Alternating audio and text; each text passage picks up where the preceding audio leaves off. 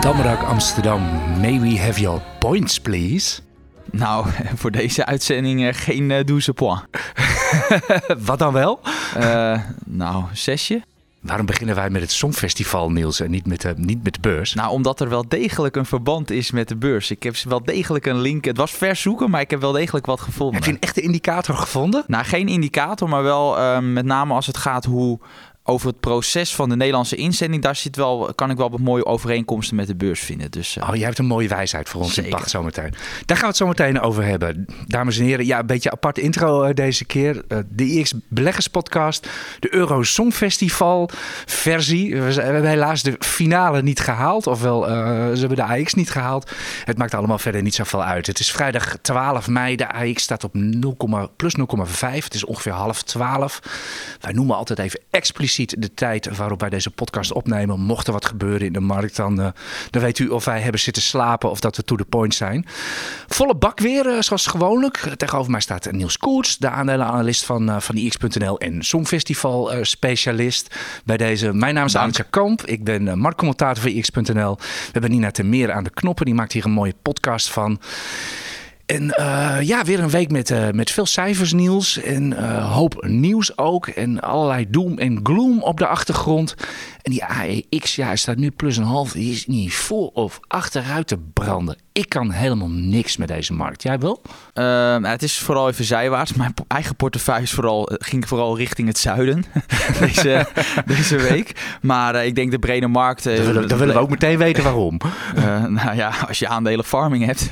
ja, maar, oe, ja, daar gaan we het over hebben. Ja. ja. Nee, goed, ik heb er niet heel veel, maar ze waren wel meer. Het even tegenvallers Bayer, weet je wel. Dat is allemaal, het viel even tegen voor mij persoonlijk, maar de brede markt blijft er redelijk gelijk. Mijn grootste tegenvaller deze week is dat mijn espresso-apparaat het heeft begeven. Die moet morgen naar de monteur. Nou, dus, wat een probleem is. Je moet alles, uh, alles denk ik wel een beetje, een beetje relativeren. Goed, waar gaan we het allemaal over hebben deze podcast? We hebben, we hebben denk ik leuke aandelen waar we het over kunnen hebben. Populaire aandelen bij ons op de site ix.nl. Misschien ook wel bij onze Spotify-publiek. Alpha, die hadden een beleggersdag en die hakte er behoorlijk in, uh, Niels. Het is een aandeel wat jij volgt, dus uh, daar gaan we het over hebben. Je noemde het al even, farming. Er, was, uh, er, was, er waren cijfers deze week en daar bewoog de koers waren op. Meestal beweegt de koers op persberichten, niet op cijfers. Maar dit keer was het een beetje anders. OCI, als we het over een cyclisch aandeel hebben, zeg, dan, uh, dan, hebben, we het over, dan hebben we het over OCI. We gaan zo meteen eerst beginnen met uh, de twee banken van ons die doorkwamen. ING en ABN AMRO. We hadden ook nog cijfers Ahold deze week. Daar valt ook wel het een en ander over te zeggen. En uh, ja, het is het laatste nieuws vanochtend. Ik zag het echt voorbij komen toen ik hier op weg ging naar Damrak. Wij nemen zoals iedere week deze podcast op op Damrak uiteraard. Unilever. Heb jij het meegekregen? Ja, ik hoorde dat er net als bij Heineken een uh, Rusland-rel was. Dus, ja, weer follow the money. Wat dat betreft uh, hulde voor dit bescheiden medium, die, want dat is het, die, die, die echt de moeite doen om, om dingen uit te zoeken. Wat dat betreft kan, kunnen al die grote kranten met die enorme redacties in de NPO daar wel een voorbeeld aan nemen. Die hebben nooit zoiets. Vind ik, vind ik persoonlijk vrij opvallend. In ieder geval, net als Heineken schrijft Follow the Money vandaag. Ik, ik heb het zelf nog niet gelezen, dus het is allemaal een beetje onder voorbehoud wat wij hierover zeggen. Uh, is dat uh, ze gewoon doorverkopen. Met name de Magnums. Ja, daar zitten hoge marges op. Zomer komt eraan. In ieder geval, Unilever doet net als Heineken, zegt Follow the Money, niet wat ze zeggen. Ze blijven gewoon, uh, ze blijven gewoon verkopen en zaken doen in Rusland. Ja, nou ja, goed. Dus, dus ik vind het um, ja, goed dat daar aandacht aan wordt besteed. Want wij houden over het algemeen niet van bedrijven die A zeggen en B doen. Nee, dat mag je wel zeggen. Maar we houden ons natuurlijk vooral bezig. Wij zijn beleggers, wij zijn uh, hoe je het maar noemen wil. Wat heeft dit voor gevolgen voor de beurs? Van, van, van Unilever ja. zelf, ja, ik denk toch vrij weinig uit. Je ziet vandaag ook de koers gewoon stijgen. Dus het, heeft, het is meer voor het imago van het merk. Maar ik denk ook omdat natuurlijk uh, Unilever die verkoopt ook heel veel producten. En dat gaat dan vaak ook niet eens zozeer onder hun eigen naam. Het is natuurlijk een beetje hun strategie. Dat ze heel veel verschillende merknamen hebben. Ja, het is, het is ook pas sinds een paar jaar dat ze ook een logo van Unilever op al hun merken zetten. Ja. En, en, producten. Ja. Dus ik denk dat, dat het qua uh, afzet uh, dat het, en omzet niet zo heel veel impact gaat hebben. En daarom zie je ook de koers er niet op bewegen. We hebben een trackrecord en is één. Helaas niet meer. Heineken natuurlijk ook, een paar maanden geleden. Precies hetzelfde verhaal, ook follow the money. Uh, grote rel, vooral natuurlijk op social media en in de media en in het nieuws. Op de beurs hebben we daar niets van gemerkt. Uh, Heineken ging gewoon met de, met de waardeaandelen mee omhoog. Zette zelfs een all-time high neer. Daar is Unilever nog wel een eindje van af. Maar ik denk inderdaad Unilever is een Brits fonds. Hier in de City uh, wordt misschien dit nieuws ook nog meegenomen. Uh, en op Wall Street, maar of ze daar echt gevoelig voor zijn. Ik, nee. denk, dat het, ik denk dat het als belegging uh, niet uitmaakt. Het is inderdaad, dit is meer een ethisch vraagstuk, denk ik, dan een beleggingsvraagstuk. Nee, volledig eens. Dus ik sluit me daarbij aan. Oké, okay, dan moeten we het verder maar bij laten, want we weten de feiten verder nee. nog niet. Zullen we gewoon maar met het, uh, ja, toch het Songfestival, we starten er al mee. mensen zullen ja, het, is echt... op jou, het is op jouw verzoek ja, dat het ja. erin zit, nee, dus kijk, uh, verras ik, me. Ik, kijk, ik denk dat, dat mensen, ik denk dat, dat best wel wat mensen zijn geschrokken van, zitten we wel in een goede podcast, hè, met, het, met de intro. Nee, kijk, ik, ik, ik, zat ernaar te kijken. Ik, kijk, ik ben een liefhebber van het Songfestival. Al mijn vrienden lachen me ervoor uit. Maar ik volg gewoon alles van dat Songfestival. Niet alleen de nummers, maar ook de talkshows. en wat, wat mij heel erg opviel is... we hebben nu natuurlijk een matige inzending gehad. De finale niet gehaald. En wat mij opviel was dat in alle talkshows wordt er getwijfeld aan het proces. Ineens deugt er helemaal niets meer. We hadden zeven jaar achter elkaar hadden we de finale gehaald. Nu halen we het één Hebben keer ze gewonnen een keer. Zeker. Nu deugt ineens niks meer. Het, we, hoe gaat het in Nederland? Een, een, een jury die bepaalt uh, een, hè, een beetje in achterkamertjes welke uitzendingen naar het Songfestival mag. Nou, ineens moet het weer een, uh, een echt met voorrondes, een live show moet het worden. Hè. Het moet weer aan publiek. Nou, dat hebben we voor het laatst tien jaar geleden gedaan. Toen kreeg een mevrouw in een indianentooi. Nou, die haalde ook de finale niet. En uh, juist met die jury heeft het de afgelopen jaren goed gewerkt. Uh, de zanger was uh, onervaren, de zangers. Nou, dat klopt. Maar dat hoeft helemaal geen niks te betekenen voor het succes. Want ja, in ene, vorig jaar hadden we, hadden we iemand die was onervaren. Ik ben even de naam kwijt. Maar ook bijvoorbeeld Duncan Lawrence was onervaren. Die wint het Songfestival. Dus... Um, dus uh, S16 wat is het punt is, wat je wil maken, nou, Niels? Met name dat uh, ineens moest alles anders in die talkshow. Of uh, zeiden ze het proces moest anders. Maar dat heb je soms vaak ook op de beurs. Dus een proces kan weliswaar goed zijn. Maar het hoeft niet zo te zijn dat het altijd ieder jaar goed uitpakt. En dat zie je vaak ook op de beurs. Dus dat je hebt een bepaalde strategie. En als dat een keer een jaar verkeerd uitpakt, dan zie je hoeveel beleggers wel niet dat ze ineens hun hele strategie overhoop gaan gooien. En dan ineens iets heel anders gaan doen. Dat hebben we natuurlijk in de jaren 2020, 2021 zat iedereen in die groeiaandelen. Nou, toen waren dividendaandelen. Nou, dat onze artikelen over dividendaandelen werden niet zo goed gelezen als afgelopen jaar. Maar toen gingen juist die aandelen goed en de groeiaandelen onderuit. We hebben het net en, over Heineken. Nou, nu als wij het woord dividend in onze koppen van onze artikelen schrijven, nou, dan wordt het heel goed gelezen. Dus je ziet dat vaak ook in, in, in de beurs dat mensen soms ja, na een tegenvallend hè, dat, uh, jaar ineens een hele strategie overboord gooien. En dat is juist wat je niet moet doen. Je moet altijd wel kritisch kijken naar je proces. Maar het feit dat je achterblijft in een jaar, betekent niet dat je beleggingsproces verkeerd is. Dus, uh, en dat, dat is ook wel, uh, ja, dat kwam wel redelijk overheen met dit Songfestival. En tot slot ook de reactie van, uh, van, de, van uh, Mia en Dion. Die kwam ook precies overeen met beleggers die, die, die slecht presteren. Want ze gaven alles. Het is maar een spelletje? Nee, of? ze gaven alles en iedereen de schuld. Want, behalve zichzelf. Nou, dat okay, komt die, op de beurs ook wel ja, vaak die, die voor. Kennen, die, die kennen we. Dat is dus, wat, wat, wat uh, ja, u wilt het niet horen. Maar daarvoor hebben particulieren hebben gewoon een slechte naam in de, in de, in de financiële wereld. Ja, het, is dus, gewoon, het is gewoon een feit. Echt, uh, het, is, het is wet nummer één. Uh, echt uh, op de beurs. U bent zelf verantwoordelijk voor, de, voor uw resultaten. En percentages, noem alles maar op. En, en niemand anders. De markt niet, de andere niet. De markt is de markt. En wat u daarmee doet, is aan u. Ja, helemaal eens. Nou, zo ja. mooi, hebben we mooi, zo'n ja. mooie slotconclusie. Oké. Okay, Dit was we, het Songfestival. Ja, dan heb je het, jij, hebt het, jij hebt het net over ja, defensieve aandelen, cyclisch. Ik, ik vind dit een hele nare beurs. Jij, jij zegt al zijwaarts. Ik denk van, uh, eigenlijk is het een no-brainer. We zitten misschien wel in een recessie of we zitten er tegenaan te schurken. Inderdaad, Vink, uh, waardeaandelen doen het heel goed. Uh, technologie, financials en cyclicals, die doen veel minder. Dus daar moet je nu vol in. De, ja, zo is het in het verleden altijd gebleven. Hup erin. Maar het is niet afgekomen en het is nog duur. Ik, ik weet me even geen raad. Ja, het hangt wel uit om welke cyclische aandelen, zoals de chipbedrijven, die zijn goed blijven liggen. Maar bedrijven als ArcelorMittal, Signify, Uh, OCI bijvoorbeeld, waar we het nog over gaan hebben, dat zijn ook cyclische bedrijven. Die zijn wel degelijk, degelijk afgekomen. Dus je zit natuurlijk ook altijd wel binnen de cyclische aandelen heb je natuurlijk wel heel veel verschillen. Dat wil ik wel, wel benadrukken. Nee, maar ik hou niet zo van cyclicals. Nee, ja, ik in principe ook niet. Maar er zit het soms, ja, kan er wel eens een, paar mooie pareltjes tussen zitten hoor. Ja, maar in ieder geval, ik zeg, ik, ik, ik, ik ben echt serieus. Ik, ik weet me echt niet goed raad met deze beurs. Vorige week hadden we ook het onderwerpje van, ja, ik heb geld te beleggen. Ik heb wat geld gehad. Ik weet niet zo gauw wat ik daarmee moet doen. Dus ik doe gewoon niks. Is dat sowieso wijs, uh, Niels? Nou ja, dat hangt er dus vanaf heb je het geld nodig op korte of middellange termijn. Want als, als dat niet zo is, ja, vind ik altijd waarom zeg jij bent een ETF-belegger, waarom zou je dat niet alsnog in ETF's Ja, maar ik wil een paar aandelen verkopen. Ik kan het natuurlijk, heel, ik kan het natuurlijk in mijn, in mijn ETF's laten druppelen. Inderdaad, iedere maand beleg ik gewoon door. Maar het zijn gewoon de extra dingen waar ik het dan, waar ik het dan over heb. Uh, ik weet even niet wat ik daarmee moet op, op dit moment. En dus daar hou ik gewoon, hou ik gewoon de kerst maar aan. Totdat nee, ik weer, totdat ik weer een, echt, een, echt een idee krijg. En uh, me ergens gewoon ook een gevoel bij heb. Ik, ik heb dat nu totaal niet. Nee, dat kan. En uh, ja, we hebben er natuurlijk, om maar even meteen naar de brede markt te gaan kijken.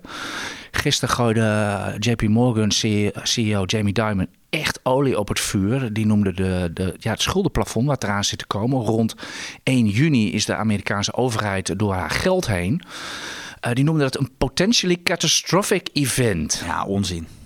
Nee, echt. Dat horen we iedere keer als we weer met dat schuldenplafond aan de gang zijn. Hoe vaak ik het woord catastrofe wel niet heb gehoord. Nee, helemaal niet. Ja, maar dit is wel Mr. Wall Street himself. Hè? Ja. En, volgens mij reageerde de markt er ook op. Hij heeft een uitgebreid interview met, uh, met Bloomberg over van alles en nog wat gaat. U kan het gewoon in de timeline vinden. Wat, wat hij allemaal gezegd heeft bij in Bloomberg eh, Markets. Vindt u dat?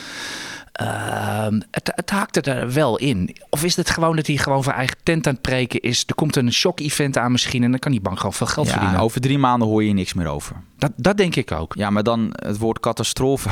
Als we over drie maanden niks meer van horen, weet je, dan is, kan dit... Nee, dit is geen... Ik vind het onzin. Nee. Wat is dan, wat is jouw take van, de, van het schuldenplafond? Nou, dat het uiteindelijk met de sisser afloopt. Dat er misschien een paar weken dat er een paar ambtenaren zonder... Oké, een paar zijn er wel heel veel. Zonder geld zitten. Maar dat er uiteindelijk wel een oplossing zoals altijd komt. Ik zie daar geen enkele aanleiding voor dat er geen oplossing komt.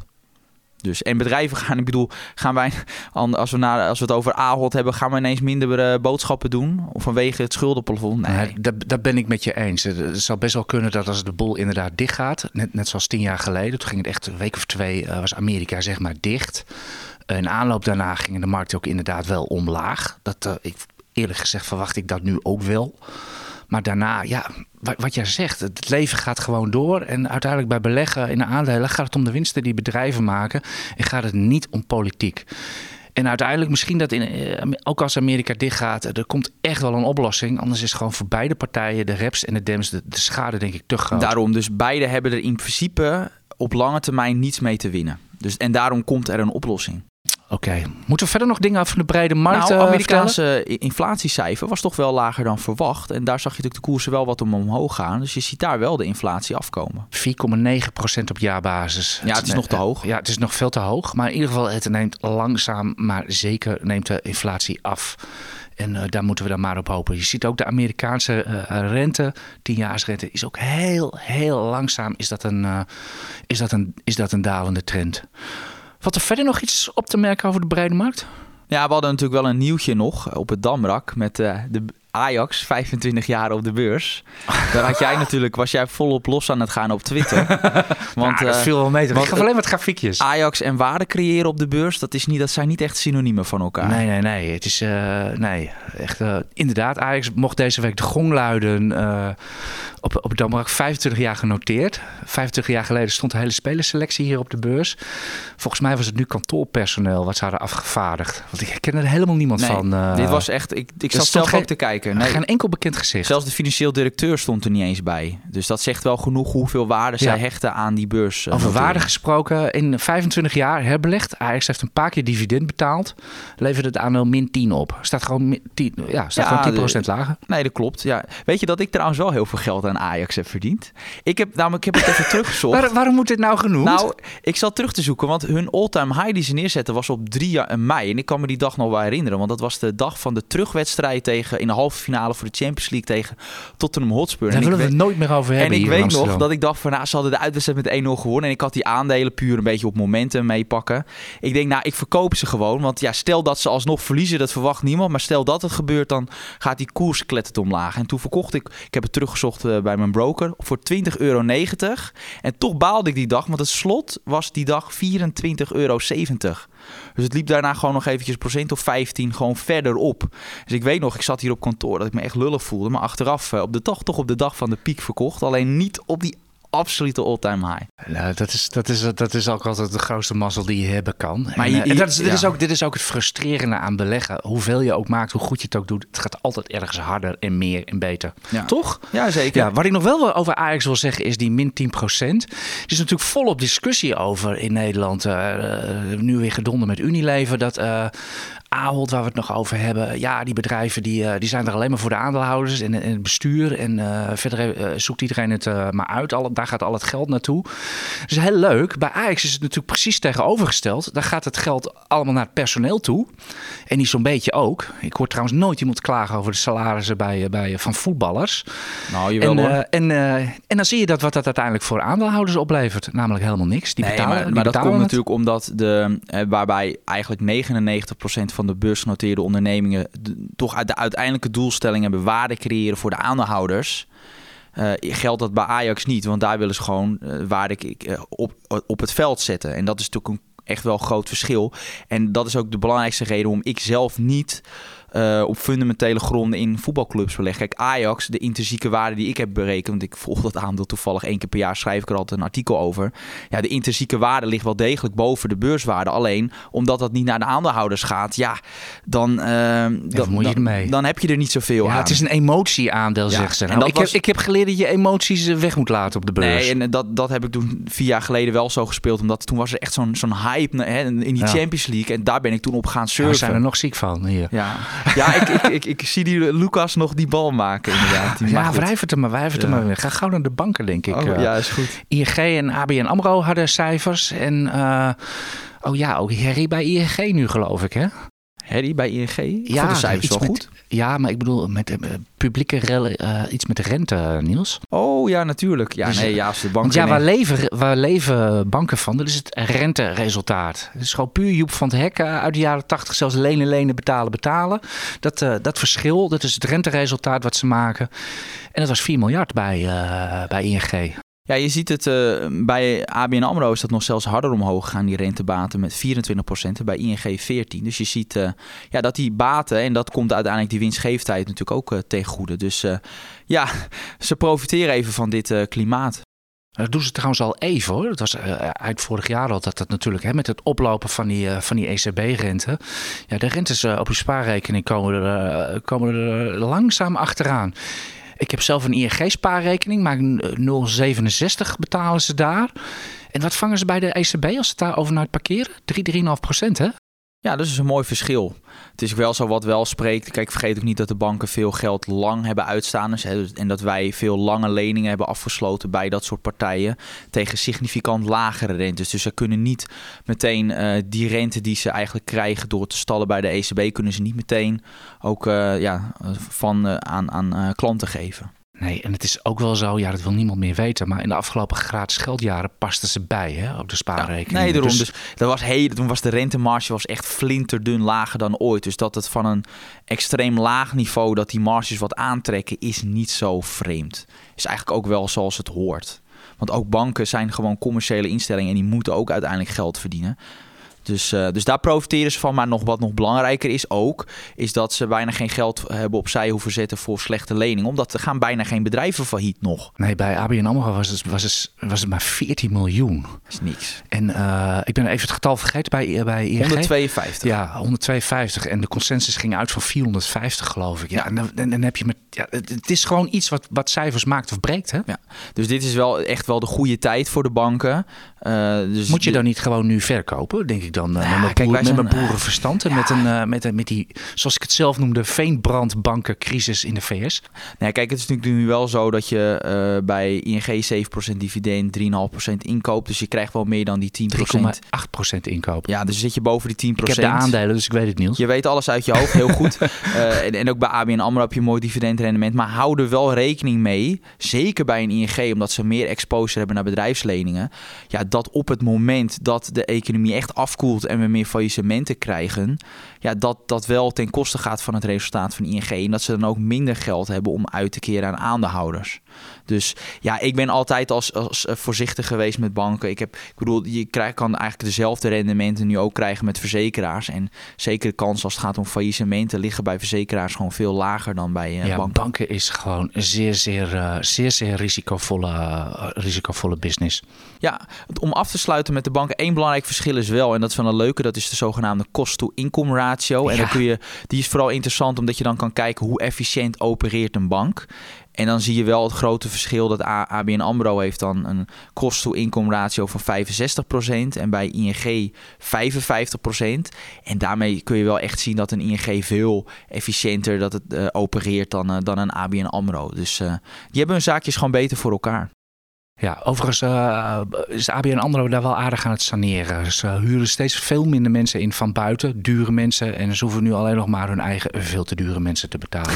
maar het is natuurlijk, ja, laten we wel zijn, het is een publiek geheim dat ze bij ABN AMRO te veel verdienen. Nee, een goede vriend van mij heeft er ook gewerkt. En die zei ook van, ja, voor wat ik doe krijg ik eigenlijk veel te veel. Maar is uiteindelijk toch weggedaan omdat hij het werk niks, uh, weggegaan omdat hij het werk niks vond. Maar die zei, ja, we worden eigenlijk gewoon veel te hoog betaald. En, en helemaal naar een aantal managers had die verhalen over. Dat ik dacht van, jeetje mina. Ja, dat is echt de oude bank dat je weinig presteren, maar uh, misschien, misschien, dat, misschien dat de bank daarom ook wel moeilijk verkoopbaar is. Dat zou best een rol kunnen spelen. Ja, je krijgt het personeel erbij. Hè? ja, dan kan je. Ja. Oké, okay. hey, laten we maar gauw naar de, laten we gauw naar de lezersvraag gaan, denk ik. Hè? Jazeker. Ja, we hebben er echt. We hebben, een, ja, we hebben nu sinds kort dat we mensen via de podcast. Het kan uh, ook onder deze podcast voor volgende week kun je vragen stellen. Nou, Hoeveel we hebben die op. Ja, bizar veel. Dus we, we gaan heel veel mensen gaan wij teleurstellen. Omdat we gewoon niet alles kunnen behandelen. Uh, de kans dat je erin komt is gewoon heel klein.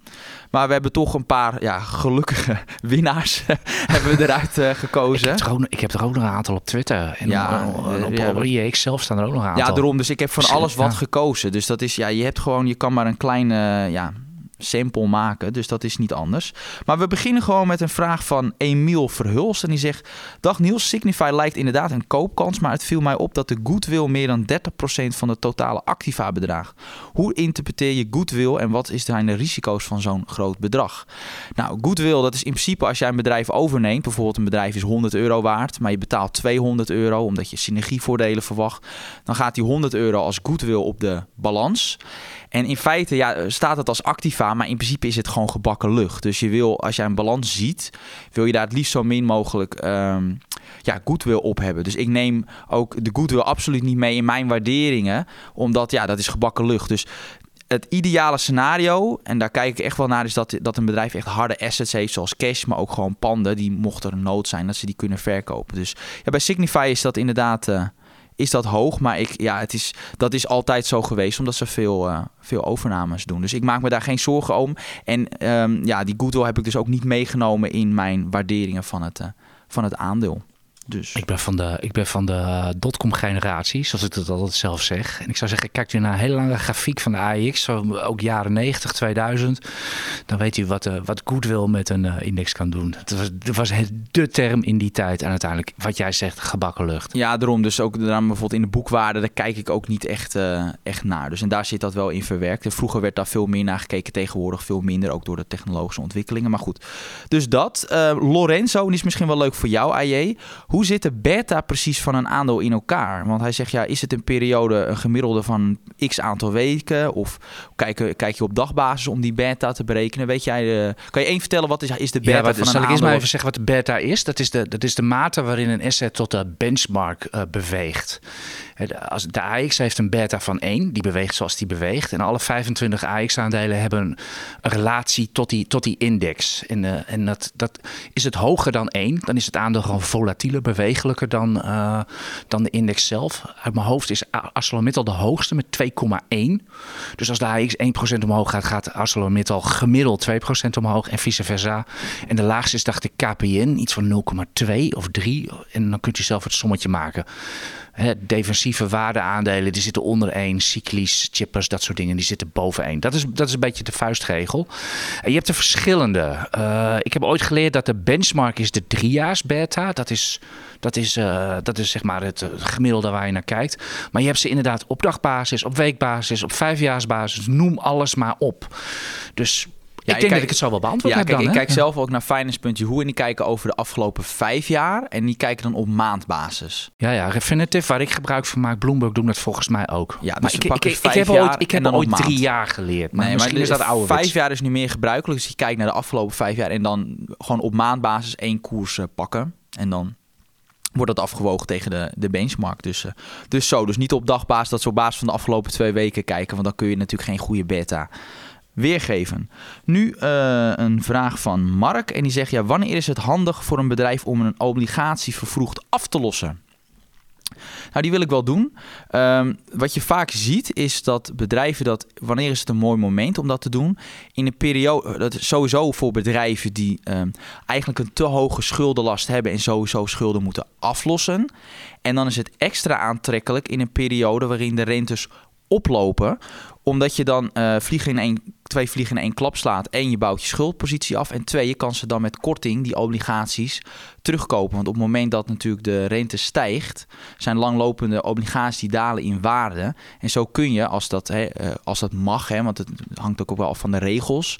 Maar uh, dan, dan kun je dus zo'n obligatie goedkoper uh, terugkopen. En dan kan je een klein beetje ook winst maken op die uh, obligatie. Nou ja, heb je een actueel voorbeeld van toevallig? Nou, AB InBev uh, heeft dat bijvoorbeeld gedaan. En daardoor konden ze ook hun uh, schulden versneld afbouwen. Die hebben heel veel lange termijn schulden lopen. Dus die obligaties die staan natuurlijk allemaal onder water. Omdat dat gemiddeld tegen een rente van nou, misschien 2%. Nou, de huidige rente ligt daar fors boven. En dan kun je dus die obligaties waar dat dus is toegestaan. Hè, waar dat dus is afgesproken dat een bedrijf dat mag doen. Ja, die kun je dan met een mooie korting kun je terugkopen. Ja, dus dat over, is win -win. Over, over, over, water gesproken. Uh, Bud Light wordt in, uh, in de VS, Bud Light van ABM wordt gratis uitgedeeld. En dan, oh. schijn, en dan schijnen de rednecks het nog niet te willen. Oh. Nou, geen goed teken. nee. Vandaar dat het aandeel gedaald is. um, denk nu een leuke vraag voor jou van A. Goedgeburen heet hij. Heren, op de dag van ex-dividend gaat de koers aan het begin van de dag normaliter naar beneden met het bedrag van het dividend. Hoe gaat dat in het geval van een stokdividend? Want je ziet dat natuurlijk bij cashdividend. Hoe zit dat met stokdividend? Philips natuurlijk deze ja. week. Dat was, dat was een stokdividend. Volgens mij precies dezelfde manier. Maar misschien dat jij het, bij, bij, jij het beter weet. Ja. Precies hetzelfde. Dus daar zit geen onderscheid in. Het enige verschil is dus in cashdividend krijg je gewoon als cash op je beleggingsrekening. Uh, en in stok uh, dan krijg je het gewoon in aandelen. Maar in principe is het hetzelfde. Wat je hoopt bij stokdividend is dat uiteindelijk het bedrijf die aandelen weer terug inkoopt. Ja, Want anders daar zit de truc, is er gewoon een verwatering. Nou, Philips doet dat niet. Dus heb je in principe een ja, is er echt het dividend, daar heb je in principe niks aan. Maar dat hebben we natuurlijk ook wel. Dan toch even snel nog de B-vraag hierbij. Waarom doet Philips dat? Waarom passeren ze het niet, dividend niet gewoon en, en, en maar gaan ze nu verwateren? Nou, omdat ze toch in een paar dividendtrekkers willen zitten. Dus, ja, dan krijg je extra verkoopdruk. Hè? Als ze daar, want als ze geen dividend meer betalen, gaan ze daar zonder pardon uit. En uh, ja, extra verkoopdruk. Ja, Oké, okay, nu uh, nou, een van de latere vragen. Ja, we hebben iets meer dan normaal vanwege we er zoveel binnenkregen. Uh, Casper en die zegt, ja, Niels sprak een paar weken geleden over het fenomeen momentum en noemde toen dat menig particuliere belegger vaak te vroeg aandelen verkoopt en zo weinig van op profiteert van het opwaarts momentum. Hoe kan je, kan je er iets meer over vertellen over het momentum, hoe je dat kan herkennen. Nou, momentum is eigenlijk vrij simpel. Dan kijk je van bijvoorbeeld het afgelopen zes maanden of afgelopen twaalf maanden. Heeft een bedrijf beter uh, op qua koers beter gepresteerd dan de benchmark? En is dat aanzienlijk beter bijvoorbeeld de afgelopen zes maanden? Dan uh, heeft het aandeel een goed momentum. En uit de studieboeken blijkt ook, en dat is echt data van 50, 60 jaar, dat wanneer een bedrijf de afgelopen zes maanden beet, echt fors beter presteert dan de markt op de beurs, dat het daarop volgend jaar, het, of volgende jaar de kans groter is dat hij ook uh, de markt outperformt. En dat noemen we momentum. Maar wat zien we dus met beleggers? Die verkopen vaak aandelen die dus een goed momentum hebben. En die kopen aandelen die juist een slecht uh, momentum hebben. Dus, en je moet het eigenlijk precies andersom doen. Ja, hoe hou je het momentum, momentum bij? Ik vind het eigenlijk wel heel erg leuk dat je dit zegt. Want ik zag het van de week eigenlijk een beetje voorbij komen. Ik kijk gisteren naar Inpost. Die laten een geweldige rally zien. Maar het volume is hetzelfde. Het is niet oplopend volume. Er bouwt zich zeg maar niet... Wat je het liefst ziet, is dat zo'n koers dan omhoog gaat... en dat, dat het volume ook toeneemt. Dat je ziet dat er echt interesse komt. Dat is niet het geval. Dat kan, dus een, kan trouwens nog een hele mooie gelegenheid zijn... om het aandeel op te pikken in, in de hoop dat het wel momentum ja, maar, gaat staan. En zeker met de kleinere bedrijven is momentum nog weer belangrijker. Ook bij ene farming waar we het zo over gaan hebben. Zeker. En ja, nou, farming, ja, we kregen er toch een vraag, dus we pakken hem gelijk op. Ja, bij farming. Van we hebben dan een mooie soepele overgang, van, Niels. Van dit maar de Jong is een aandelen inkoopprogramma van farming realistisch. nou, nou, nou, absoluut niet. Ik denk eerder een, zie ik ze eerder zo snel nog een overname doen en dan zie ik dus eerder een emissie plaatsvinden dan dat ze eigen aandelen inkopen. Ze zijn toch ook uh, met een half oog naar overname kandidaten aan het kijken, Niels? Ja, dat Jij klopt, bent veel beter ingevoerd bij farming dan ik. Jij hebt de aandelen ook. Ja, ja, ja. Nou onze analist Martin Krum volgt het natuurlijk. Maar dat klopt dat ze wel hebben aangegeven dat ze toch wel eh, wat een beetje op zoek zijn. Dus ik verwacht dat daar wel wat kan uh, gebeuren. Oké, dan die cijfers van, uh, van farming. Uh, ja, die, die zouden niet goed zijn. Dat was toch duidelijk? waarom gaat het dan min 15? Of, of 10, min 10, min 14? Min 14, ja. oké. Ja, ja ik, ik vond het ook wel een forse daling. Ook omdat uh, in principe geen gamechanger is. Want de, de tegenvaller zat hem bij Ruconest. En het bedrijf zelf zegt dat dat tijdelijk is. En handhaven daardoor de outlook. Dus, uh, en, en ja, er was een verliesje. Maar we weten allemaal op het moment dat een, medisch, een nieuw medicijn, hè, dat Junia, uh, dat moeten ze natuurlijk nu uh, gaan uitzetten. Ja, dat zit veel meer, dan moet je meer kosten maken. Dus de kost gaat voor de baat. Dus dat die kosten zouden oplopen was ook geen verrassing. Dus dat er dan nu een verliesje uitrolt, ja, ik verbaas me daar niet ja, over. Dat bedoel ik. Dat, dus, dus nee, een opvallend forse koersreactie. Uh, vandaag herstelt het wat omdat het, uh, dat RTW Investment, dus een Amerikaanse investeringsmaatschappij die hier juist uh, gespecialiseerd in zijn. Die hebben een belang van 3,6% genomen in farming. Waar zijn ze gespecialiseerd Ja, vooral in, de, dus in deze business waarin farming opereert. En dat gewoon als biotech of, ja, als deze biotech, van, maar ook van, van, als deze het gaat om zeldzame aandoeningen, okay. daar zijn ze gewoon gespecialiseerd in. Dus dat is wel een goed teken. Alleen die kochten ook voor de cijfers, dus die zaten ook even met de gebakken peren. maar ik verwacht dat die nog wel zouden, maar zouden kunnen doorzetten. Dus daar zit wat fantasie in. Dus uh, nee, game, geen, absoluut geen gamechanger. Dus uh, ook, ik zie ook geen aanleiding voor die uh, 14% koersdaling. Ja, je hebt die aandelen. Ja. Heb je... ik, het begon zo mooi, want ik, ik, ik zat al helemaal in. Nou, ik heb al bijna 20% rendement in anderhalve week. En dat gewoon in één dag bijna weer weg. Dus nu 5% van over of zo. Ja, maar, je was ja. stil gisteren op kantoor. Uh... Ik was er niet op kantoor. Oh, dat was het. nee, ja, goed, dat hoort erbij. Weet je, en ik heb ook niet zo'n hele grote positie. Maar nee, ik volg het met extra interesse. Nee, maar even, uh, waarvoor heb jij, heb, je de, heb jij deze aandelen buy and hold? Of heb je, heb je, heb je ze gewoon voor, een, voor een rit een bepaald nee, buy, buy and hold hoor. Want uh, er zit een... Want wat is je scenario dan? Nou, het, het basisscenario is ongeveer weten dat we uiteindelijk die winst per aandeel zal de komende jaren oplopen. Naar verwachten wij ongeveer 12 cent per aandeel in 2027. Ja, daarbij, als je drie, vier jaar wacht, zou je daar ongeveer een koers van 1,80 zou daarbij kunnen horen. Nou, ik heb zelf voor één precies een eurotje ingestapt. Ja, dat vind ik voor een jaar of vier een mooie potentieel. Dus, uh, dus okay, dat. Maar je hoeft, in, die, je hoeft in die vier jaar niet op, op aandeelhoudersreturn te rekenen, toch? Nee, niet dat, ze aan, niet dat ze aandelen in kan kopen of dividend gaan uitkeren. Dat bedoel ik. Ja. Nee, dus dat doen ze niet. Dus het is gewoon een lange termijn belegging. En uh, ik zie geen enkele aanleiding om daar afstand van te nemen. Oké, okay. nou, dat is al wel genoeg gezegd, denk ik, ja. over, uh, over farming. Zo doorgaan naar Alfa? We gaan zo verder met de IEX Beleggers Podcast. Maar eerst graag uw aandacht voor de voordelen van een IEX-abonnement. Mijn naam is Niels Koerts, aandelenanalist bij IEX.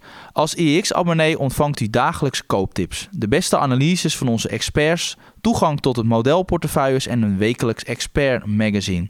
Het beste beleggersblad van Nederland. Ga naar iex.nl slash actie voor slechts 24,95 euro bent u drie maanden abonnee. Ja, ja die hadden een... Uh, ja, ja soms... een beleggersdag. Ja. En uh, dat viel tegen. Ja, wat viel er precies tegen? Jij, ja, volgt, jij volgt het aandeel? Ik zag het meteen, die marges. En uh, ja, een margedoelstelling van 15 tot 20 procent over 3 à 4 jaar. En in deze business? 15 tot 20 procent. Dus dat is op zich, zou je denken, nou dat is nog niet eens zo heel slecht voor een groeibedrijf. Alleen vorig jaar zaten ze op 18 procent. En dat maakt, zeker die ondergrens van 15 procent, maakt dat ik waarschijnlijk iets te hoog met mijn taxatie zit. Ik ben, vind het nog iets te vroeg om mijn taxatie nu al te verlagen. Wil ik nog even het eerste kwartaal, misschien de eerste halfjaarcijfers afwachten. Maar ik vermoed toch dat ik iets te hoog zit. Ik zit zelf al voor dit jaar met een marge van 17 Ja, ja, dus- wat, is, wat is het trackrecord bij- van Alfa bij hun outlook? Zijn ze, zijn ze altijd voorzichtig? Of, Eh, eh, nou, zij zeggen bijna nooit wat over de marges. Dit is voor het eerst dat zij echt een middellange termijn guidance afgeven. Dus dat is voor het eerst. En gewoon dat de markt dat eigenlijk in feite eist. eh, anno zo- 2023. Ja, absoluut. Dus, eh, dus nee, helaas, het viel wat tegen. En ook, eh, ja, je ziet toch ook dat ja, dit bedrijf is wel kwetsbaar voor nieuwe concurrenten. Je zag bijvoorbeeld deze week dat bijvoorbeeld ABP, die investeert bijvoorbeeld in het Franse Driveco. En dat eh, exporteert ook eh, laadpalen. En de investeert ze 250 miljoen. Dus er komen steeds meer partijen bij. En Alfa heeft natuurlijk eh, eh, niet een technologisch voordeel ten opzichte van die partijen. En, en ook als het gaat om nou ja, het productieproces. Wat zeg je? Is het dozen schuiven? Nou ja, kijk, het is, het is niet een hele ingewikkelde business. En ehm, ook omdat ik ook nog wel wat aan te merken had hoe ze. Eh, in die, we hebben toen een rondleiding in die productiehal gehad, waar ik toch wel een beetje van ben geschrokken. De- ze kunnen nog wel echt een Het zijn efficiëntie... geen robots die het werk doen, hè? Nee, vooral nog echt mensen. En eh, dat moet echt, naar mijn mening, meer geautomatiseerd worden om mee te komen. En er- dus er ligt ook wel een kans, want lukt het ze wel, dan kunnen ze ineens efficiënter opereren. En Ja, dan maar dat zou het- betekent wel mega investeringen. ja, dus, eh, dus, dus ik, eh, ik, ik ben wel echt wat voorzichtig geworden. Dus ik kijk met extra interesse de cijfers. Ik geloof dat die volgende week zijn, op de donderdag uit mijn hoofd. Dus eh, ik, ik hou het in de gaten.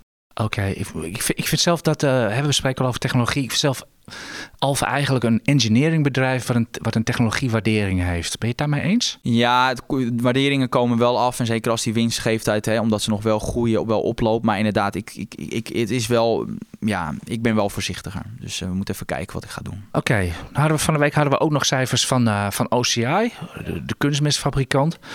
Dat is een cyclisch aandeel, dat weet ik. En ik weet ook dat het een heel wild cyclisch aandeel is.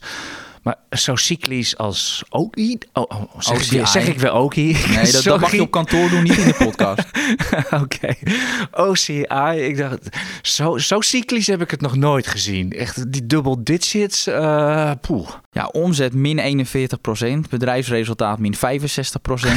In één Ja. kwartaal. Ja, kijk, en, en wat ook, ze hebben nu twee echte topjaren op rij gehad. En dan zie je toch dat beleggers er een beetje van uitgaan dat dat de standaard is. Alleen wat we niet mogen vergeten, dat in de jaren 2018, 2019, 2020 ze- per saldo he- verliezen hebben geleden. 2018 was nog per, per saldo break-even, maar 2019, 2020 was gewoon een verlieslatend waren ze. Dus ja, dan zie je dat dat, eh, dat dat zomaar weer kan gebeuren. Dus dit is zo'n ongelooflijk cyclisch bedrijf. Kijk, ik ben vorige week ook wel enthousiast over Signify. Maar als die een dip hebben, weten ze nog steeds positieve vrije kaststromen te genereren. En bij een OCI is dat anders. Dus ja, ik ben hier al nooit zo happig op geweest. En je ziet nu wel eh, dat het behoorlijk afkomt. Het is wel zo, de markt is daar nu wel op vooruit gelopen. Het is met afstand het slechtste eh, aandeel van het eh, Damrak. Dus er zit nu ook wel behoorlijk wat in de koers. Maar ja, hou er wel rekening mee dat het, ja, dat het gewoon bijzonder risicovol is.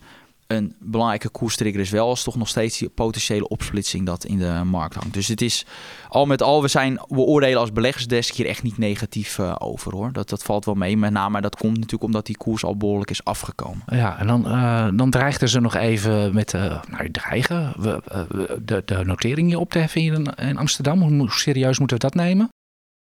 Ehm, nou ja, ze zijn het wel aan het onderzoeken, ook omdat natuurlijk activistische aandeelhouders daar natuurlijk wel waarde in zien. En nou ja, dat management wil daarin meegaan. Dus eh, ja, misschien ook om een beetje de fantasie in de koers te houden, dat zou kunnen. Maar ik, ik zie het uiteindelijk wel gebeuren. Dus eh, Ja, het is natuurlijk ook, het is natuurlijk ook voor, voor de goede orde. Het is een Egyptisch bedrijf. Hè? Het is, eh, het heeft- uiteindelijk heeft het natuurlijk helemaal niks, niks met Nederland.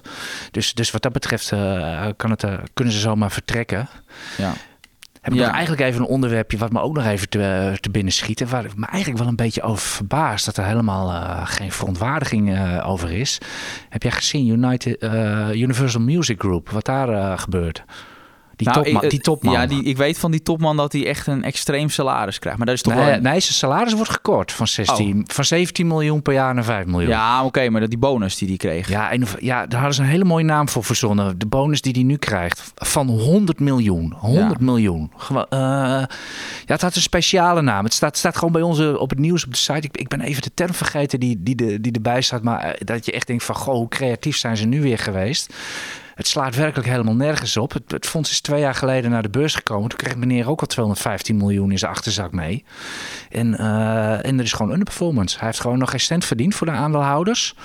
Uh, dus ik, ja, ik, uh, weet je, ik heb niks tegen op topmannen die heel veel geld verdienen. Als ze veel geld verdienen voor de aandeelhouders, mogen zij ook veel geld verdienen. En daar heb ik helemaal niks op tegen. Ik ben wat dat betreft zeker. Uh, maar je moet wel wat, presteren. Daar wat Anglo-Saxische dan zeg maar dan, dan, dan Rijnlander. Wat dat betreft persoonlijk. Vind daar maar wat van. Maar dit is werkelijk. Dit is, dit is, echt, dit slaat. Dit, dit, dit, is nergens op gebaseerd. Nee. nee. En dat is net zoiets als die, die bonussen bij die, die hoe heet die gast bij Air France KLM naar binnen hard. Ja, dat was op basis van duurzame. Dat is natuurlijk ja, hoe die toiletverfrissers het opgehangen. Dat is natuurlijk hetzelfde met Philips. Hè? Dat is, ik bedoel, daar is ook Van Houten heeft de bonus puur gekregen op de duurzaamheidsdoelstellingen. Nou, dat is natuurlijk lachwekkend. Ja, maar dat is, kijk, als je de business laat imploderen, dan is het toch logisch dat je je duurzaamheidsdoelstellingen hebt minder ja. uitstoot inderdaad. dus nee, ja. Dat is... Omzet gehalveerd of zo. Nee, jij, jij weet alles van Philips. Die, dat heeft trouwens ook weer, weer verrassend weinig de headlines uh, gehaald. van Houten heeft wel de headlines gehaald hoor. En ook die aandeelhoudersvergadering dat ik dacht... Vijf, iets van drie, twee derde van de aanwezigen van de stemgerechtigden hebben tegen uh, voor het bestuur gestemd. Ja, wat, wat, betekent dat praktisch? Nou, dat is in feite dat ze het beleid afkeuren en dat geeft de mogelijkheid, omdat er geen Desjardins is verleend, om de, bijvoorbeeld uh, uiteindelijk een soort strafrechtelijk te vervolgen in feite. Hè? Dat ze, om aansprakelijk te stellen, laten we het zo uh, Ja, ja dus het kan zijn dat de VEB's van deze wereld, om, om maar wat te noemen zonder nou de VEB zelf te noemen, ik weet niet hoe die daarover denken, dat die gewoon uh, misschien wel meneer Van Houten persoonlijk gaan aanklagen dat, voor wanprestatie. Dat kan. In de praktijk zie je dat bijna nooit gebeuren, want we hebben in het verleden ook met Bayer, de topman, gezien. Weet je, die kreeg ook bijna iedere keer geen decharge voor, uh, vanwege die dramatische overname. Dus je ziet dat wel vaker gebeuren. Het komt bijna nooit voor hoor. Maar zeker twee derde, ja, dat is echt extreem. Ja, dat dus is echt heel veel. Dat is een dikke middelvinger in de richting van Van Houten. En ik denk een Van Houten die zelf, ik denk dat hij oprecht nog niet snapt waarom hij zoveel weerstand oproept. Dus, nee, dat denk, dat denk ik ook niet. Ik denk dat hij dat, dat echt, dat echt. Ik vind echt oprecht dat hij daar recht op heeft op deze bonus. Ja, Puur... hij heeft de duurzaamheidsdoelstellingen behaald. Nou, ik denk meer dat hij het ziet als hij heeft zoveel imago-schade opgelopen dat dit een soort van doekje voor het bloeden is. Ik denk oh, dat hij, hij zo. Ja. Ik denk dat hij dat zo. Ik denk, hij ik, denk, ik denk dat hij zich als een gedupeerde ziet. ja. Tot slot ik denk dat we nog even Aalt, denk ik, eh, want dat is natuurlijk ook wel een bedrijfje wat we niet. Ja, want we moeten natuurlijk ook nog even een uh, grafiek zo meteen doen met Wouter. Dus uh, ja, Aalt. Ja, ah, ik heb één vraag aan jou, uh, Niels, want Aalt is bijna dagelijks in het nieuws. Is er nou wel of geen sprake van grijflatie bij Ahold? in de VS misschien wel, maar in Europa absoluut niet. Want je ziet de marges in de VS wel verbeteren. 30 basispunten, ondanks de hogere inflaties. Daar berekenen ze het echt wel ruimschoots door. Hè, dus meer dan. Hè. Dus de, omzet gaat harder omhoog dan de kosten. In Europa zie je het tegenovergestelde. Dan zie je dat de marges van 3,5% marge naar 2,8%. Dus een forse daling. Uh, dus daar zie je wel dat uh, Ahold moet inleveren. Komt ook door de stakingen, met name in de Belgische uh, winkels. want in Nederlandse winkels, dat komt in het tweede kwartaal, zul je dat terugzien. maar al met al, nee, absoluut niet. Um, maar ja, onderliggend presteren ze het op zich. Ik vind een marge van 2,8%, ja, ik kan daar geen graaien van maken. Nee, dat is heel flinterdun. En uh, ze zie je ook wel dat ze last hebben van die uh, hogere kosten. Uh, winst, de winst per aandeel in constante wisselkoersen stegen met 7%. Dus gewoon keurig. Wat wel meehelpt is dat ze ja, eigen aandelen inkopen. Dus als je daar weer voor corrigeert, zit je op ongeveer 4% winstgroei. Ja, dat is inderdaad, zie ik niet als schrijflatie, omdat de winstgroei dan minder snel is dan de, dan de inflatie. Dus nee, al met al, maar nog al, desalniettemin allemaal gewoon keurige, een keurige cijferset. Alleen natuurlijk die outlook, uh, dat is altijd weer bij Aalt het punt. Want ze zeggen zelf op constante valutabasis, dus als we dan de, de, de dollar invloed niet meetellen, verwacht dat de winst per aandeel gelijk blijft. Maar in Q1 zag je al dat het plus 7% is. Dus uh, ja, zoals we Ahold kennen, zal het wel weer bij de halfjaarcijfers dat ze gaan komen met een outlookverhoging. En het feit dat ze dat nu niet al gedaan hebben, leidt vermoedelijk tot die uh, tegenvallende koersbeweging. Want ging er wel wat om, op omlaag, terwijl de cijfers al iets beter waren dan verwacht. Ja, overigens, Ahold schurkt tegen een all-time high aan nog altijd. Zit er een, uh, zit er een eurotje onder. Nog even het goede nieuws uh, over, over de supermarktinflatie. We hebben een running gag met Gerber van Driel, de presentator van Bulls Bears op RTL, over Unox knakworst kosten. Hij stuurde ons van de week een enorme foto. Dat was zijn inflatiemomentje, zeg maar. Pakte ooit wekelijks blikje uit het vak. En dan zag je dat de prijs twee keer zo hoog was. En stond dus even uh, vijf minuten lang te schelden en flabbergasted te zijn.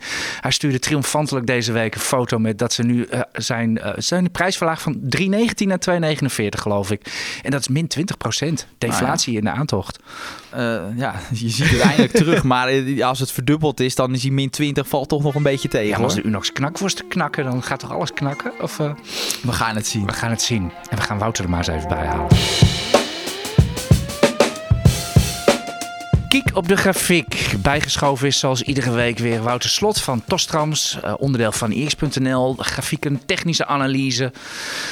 Wouter, de AX uh, beweegt volgens mij zo zijwaarts als een, uh, als een deur. Uh, heb jij nog ergens een trend kunnen ontdekken in een asset? Ja, nou ja, dat, dat is altijd even goed zoeken. Maar nee, inderdaad, de AX is eigenlijk op het moment een van de meest saaie beurzen die er is. Want er gebeurt eigenlijk helemaal niks. Uh, Gebeurt er elders wel wat, is dan uh, meteen ja, de vraag? Ja, kijk, ik had het vorige keer al over de, over de Nikkei, de Japanse beurs. Die dan, uh, daar zien we wat beweging. de Duitse beurs heb ik al eerder besproken. Die nadert ook zijn oude hoogtepunten. Dus daar is al iets meer actie. Maar dat is natuurlijk iets andere ingestelde beurs. Ja, Franse beurs staat ook om en nabij all-time high, toch? Nou, je weet hem toch weer te raden voor deze week. Nee, nee. ja, ja, Heel goed. Applaus. Uh, ja. Ik heb inderdaad uh, het plaatje van de CAC meegenomen, de Franse beurs. Um, en dat is echt een van de, van de sterkste beurzen in Europa momenteel. Uh, de Franse beurs wordt ja, voor een groot deel eigenlijk gedreven door luxe goederen. Uh, Louis Vuitton, de LVMH, is, de, zwaarste weger binnen de, binnen de CAC 40. En uh, die doet het echt knijtergoed, uh, Louis Vuitton. en dat trekt ook die Franse beurs omhoog. De Franse beurs is onlangs zelfs uitgebroken, staat op een all-time. En ja, het, het, ziet er gewoon heel mooi uit. Hogere toppen en bodems, stijgende trend. De afgelopen weken heeft hij iets gas teruggenomen, maar zien we eigenlijk een mooie terugtest van de oude weerstand, van die oude high. En ik verwacht dat hij rond dit niveau wel een beetje steun weet te vinden. En dan, uh, dan nou ja, het eerste koersel ligt uh, zo'n 8% verder waar we dan naartoe kunnen. Oké, interessant. En dan kunnen mensen kunnen het doen bijvoorbeeld via een, een indextrekker op, een, op, een, op de Franse beurs. Dat is bijvoorbeeld een manier om erop in te spelen. Ja, zeker. Kijk, als je in Europese aandelen wil beleggen, dan moet je toch even kijken van waar zitten de beste kansen. Uh, op dit moment dus even niet in Nederland, uh, maar kijk dan naar de Franse beurs en dan ja, of met een indextrekker of met turbo's of weet ik veel hoe de mensen dat. Uh, er zijn natuurlijk genoeg mogelijkheden. Ja, over individuele Franse aandelen heb jij nog wel wat op te merken, Niels. Dat je daar niet zomaar in moet hollen, dat je even een rekening met iets moet houden. Als oh, je daar... met de dividendbelasting ja. altijd. Ja, dat is altijd. En aan- en verkoopkosten toch van aandelen? Oh, jazeker. Ja, de transactietax. Dus ga ja. daar niet in handelen. In die nee, dat is echt beleggen daar. Daarom zeker vind ik het wel een goede van Wouter dat als je, als je dan toch in die Franse aandelen wil, kies dan bijvoorbeeld een, een, een ETF op de Franse beurs. Die ligt technisch dan goed, zeker als je dat vanuit technisch perspectief wil doen. Dus zou ik daar eerder voor kiezen dan de individuele aandelen. Uh, ondanks ik er zelf wel eentje heb, Sanofi. Maar dat is echt een buy-and-hold belegging, dus dan kan dat wel. Ja, en als ik dan nog het laatste woord mag nemen. Er zitten vijf van die luxe aandelen in, uh, in, de, in, de, in de cacao. Hermé, L'Oréal, Kering en uh, EssilorLuxottica, LVMH. En die zijn goed voor 60% van het indexgewicht. Dus het stokbrood krijgt u er gratis bij. Dit was de EX Beleggerspodcast van vrijdag uh, 12 mei 2023. We u hartelijk voor het luisteren. Tot volgende week en heel veel succes op de beurs. En jullie dankjewel Wouter, Niels en Nina. Tot volgende week.